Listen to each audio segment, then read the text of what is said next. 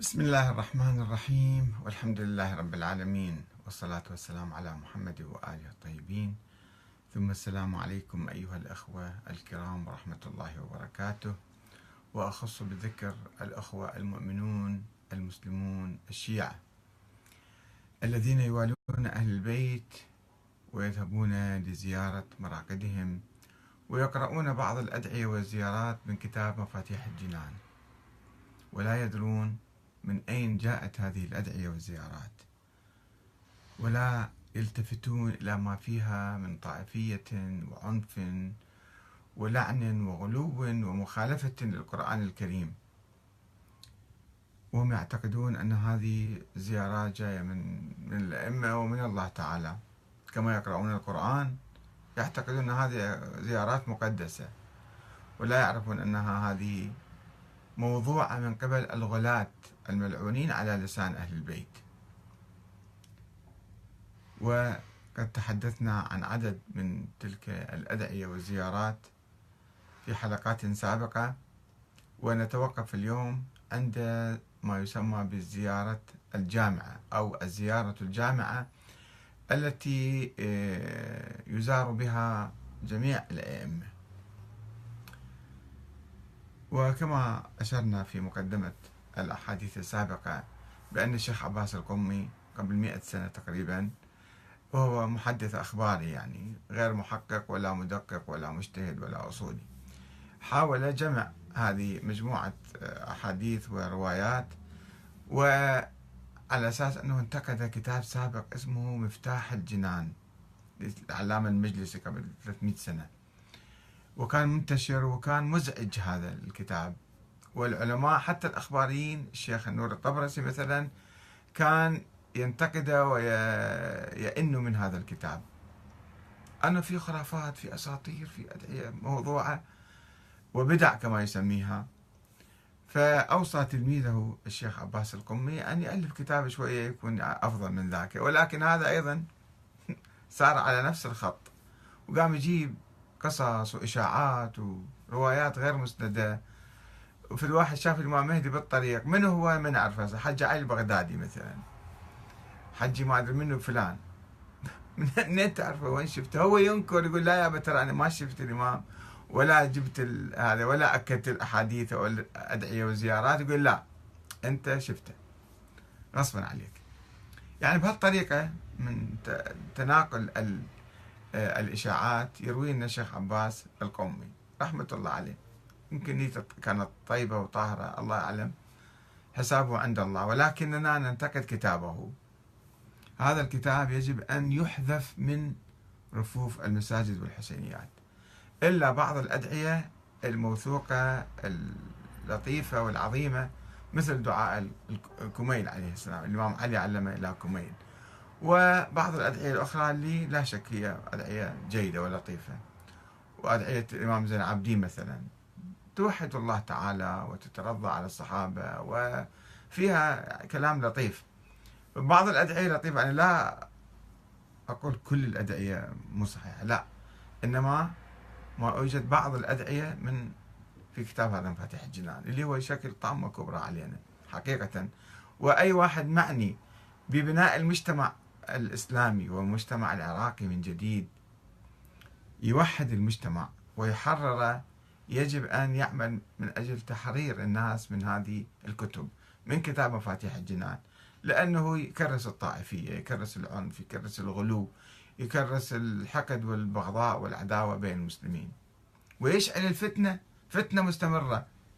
يوقد الفتنة هذا موقد مال الفتنة فعلينا أن ننتبه. إذا كنا حريصين على بلدنا وحريصين على مجتمعنا وأمتنا أن نلتفت إلى هذه المنابع السيئة للثقافة الشعبية آه، الطائفية. ف نتحدث اليوم عن زيارة الجامعة. تقدم الزيارة الجامعة أو تقدم الزيارة الجامعة لجميع أئمة البيت. هكذا يفترض قراءتها يعني. في البداية تقدم في البداية موقفا خاصا منهم. أن من هذول الأئمة نزورهم خلينا نتعرف عليهم. حيث تبدأ بالسلام عليهم.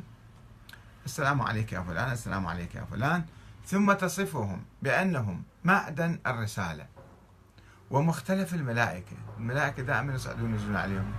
ملائكة خلص انقطع الوحي بوفاة رسول الله. ما تنزل لا على الإمام علي ولا على الحسن ولا على الحسين ولا على أحد آخر من البشر. بس يقول لك لا مختلف الملائكة. دائما صاعدين نازلين عليهم. ومهبط الوحي. ومعدن الرحمة. واحد يقول يمكن أنه هذا يقصد فيها النبي. إذا النبي خلينا نقول له النبي أنت مهبط الوحي. ليش نخاطب الأئمة؟ نخاطب الأئمة يعني سويناهم مثل الأنبياء. هذول الغلاة في فرقة من الغلاة كانوا يعتقدون أن الأئمة الملائكة تنزل عليهم وهم دائما عندهم علاقة بالسماء مثل الأنبياء يعني. ومعدن الرحمة وخزان أو خزان العلم. يا علم شلون؟ وأمناء الرحمن. ماكو ظل الله في الأرض هم صاروا ظل الله في الأرض. أمناء الرحمن.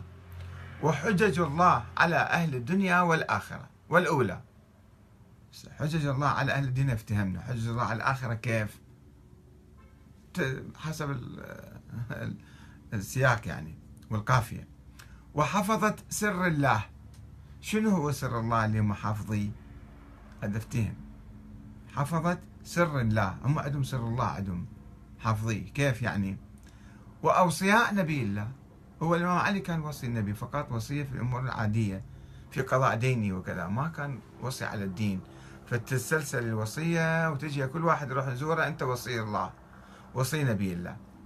هذه بالمقدمة حتى تشوفوا شلون غلو بالأئمة اللي راح نزورهم.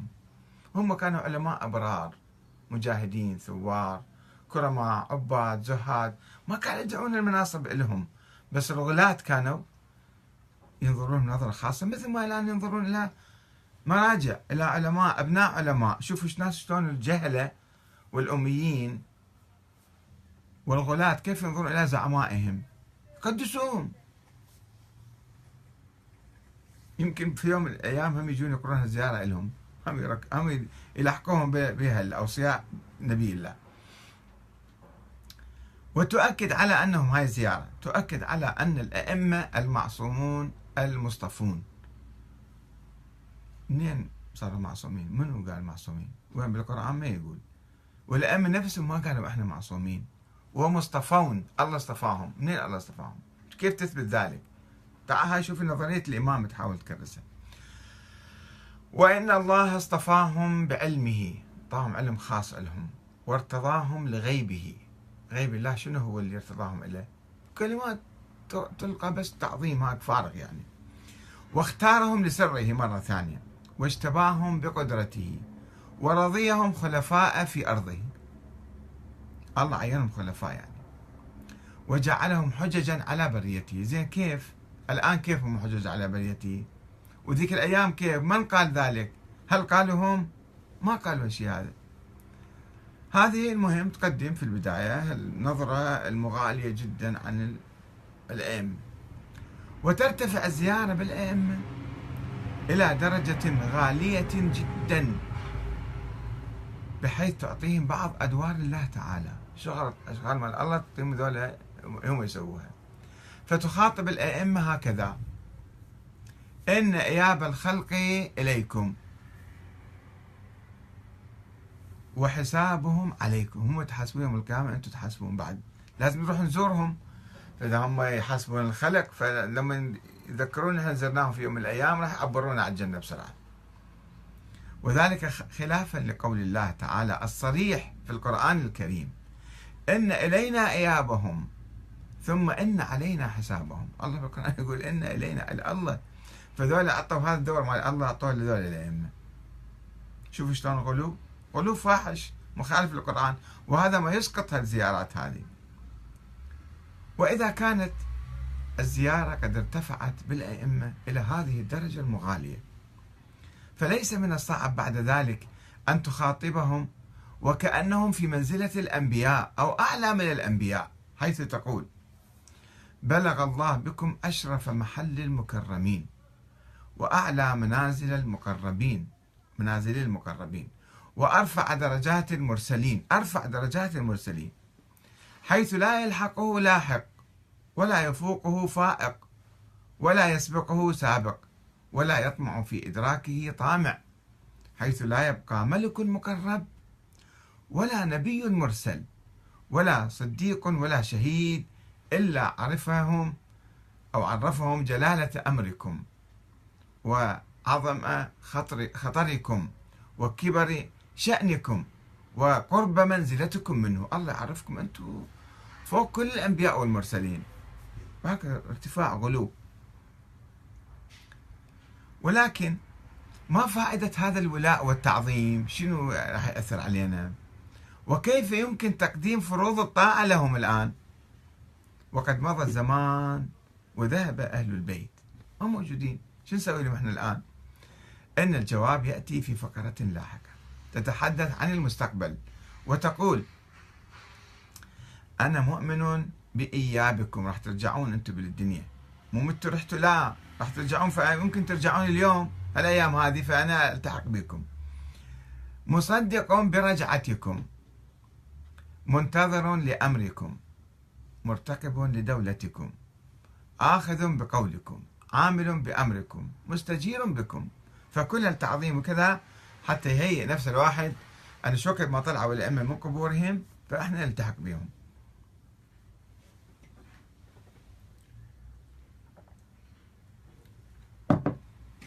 أكرر مرة أخرى اعتذاري لكم لأنه أنا عندي مرض سكري ولازم أشرب ماء كل كل خمس دقائق. وعندما تخاطب الزيارة الأئمة قائلة إن آيات الله لديكم. إن آيات الله لديكم. وعزائمه فيكم ونوره وبرهانه عندكم وأمره إليكم. فمن الطبيعي لما تعاظم الأئمة هالشكل بهالدرجة فمن الطبيعي أن يصبح أو يصبح الأئمة المحور الفاصل بين الحق والباطل. ولذلك تقول من والاكم فقد والى الله. ومن عاداكم فقد عاد الله. ومن أحبكم فقد أحب الله. ومن أبغضكم فقد أبغض الله. صاروا كان مثل النبي يعني لا أنت حبيته أو ولاء إلى كيف يعني نفس الشيء صار. ومن اعتصم بكم فقد اعتصم بالله. وتضيف الزيارة. من أتاكم نجا. ومن لم يأتكم هلك. راح هذا. حتى لو جاب كل أعمال الدنيا ما صار هالك هذا. وأيضا تقول سعد من والاكم وهلك من عاداكم وخاب من جحدكم. بس كل المسلمين ما يعرفوهم مثلا ذولا جاحدين ذولا خايبين. وظل من فارقكم. بس أنتم ناخذ الدين من عندكم يعني. وفاز من تمسك بكم وأمن من لجأ إليكم وسلم من صدقكم وهدي من اعتصم بكم. من اتبعكم فالجنة مأواه ومن خالفكم فالنار مثواه وكل إلى جهنم. إحنا فقط الفرقة الناجية. ومن جحدكم كافر ومن حاربكم مشرك ومن رد عليكم فهو في أسفل درك الجحيم. إذا واحد ما قبل قول مثلا افترض الإمام الصادق مثلا هذا راح جهنم يصير. وكافر ومشرك وملحد وما بقى شيء بعد من الدين عنده. بينما يقول أنا ما أعرف الإمام الصادق. من هو الإمام الصادق؟ مثلا ما أعرفه. ماكو دليل عليه بالقرآن ولا بالأحاديث ولا. هو يقول أنا مثلا افترض إذا صحت الزيارات هذه اللي مؤلفة بعدين يبدو عليها. المهم إنه أنا ما أعرفك شنو الدليل عليه؟ شنو؟ على الاقل مسألة غامضة. أو مثلا الإمام الثاني عشر أصلا ما أدري هذا مولود لما مولود. موجود لما موجود. إذا انكرته وإذا قلت مو صحيح أنا أروح للنار يعني قبل وأنتم تروحون للجنة بسرعة. شلون؟ شوي فكروا في المسألة هاي. هذا العنف العنف اللي يصير بالمجتمع. وتقوم الزيارة بتكريس مفهوم التبري. عندنا تولي وعندنا تبري. تولي لذلك الأئمة وتبري من أعدائهم. فتقول برئت إلى الله عز وجل من أعدائكم. بس من أعدائكم؟ إحنا نفتكرهم إحنا نصورهم إحنا نصورهم أعداء برئت إلى الله عز وجل من أعدائكم ومن الجبت والطاغوت والشياطين وحزبهم. منو ذول الشياطين وحزبهم؟ الظالمين لكم الجاحدين لحقكم ذول الشياطين. اللي ما يعترفون بكم ذول صاروا شياطين. والمارقين من ولايتكم. بعد هذه خلاص خرجوا من الدين يعني. والغاصبين لإرثكم. أنتم كان لازم تصيروا حكام على البشرية ما صرتوا إجوا ناس آخرين أخذوا الحكم فذولا غصبوا حقكم. الشاكين فيكم. إذا واحد يشك فيكم هذا صار من حزب الشيطان. لازم عنده يقين مية بالمية. المنحرفين عنكم. ما ما يتبعون أهل البيت ما يعترفون بهم. شنو صار هسه يعني بس مسلمين يصلون يصومون يوحدون الله تعالى يؤمنون بالآخرة كل شيء يعني عملهم صحيح بس ما يعرفون الأئمة. هذول يروحون للنار كلهم. ومن كل وليجة دونكم كل وليجة يعني كل وسيلة يعني. وكل مطاع وكل مطاع سواكم. أي واحد يحكم ويطيعون الناس غيركم إحنا نتبرأ من عنده. ومن الأئمة الذين يدعون إلى النار.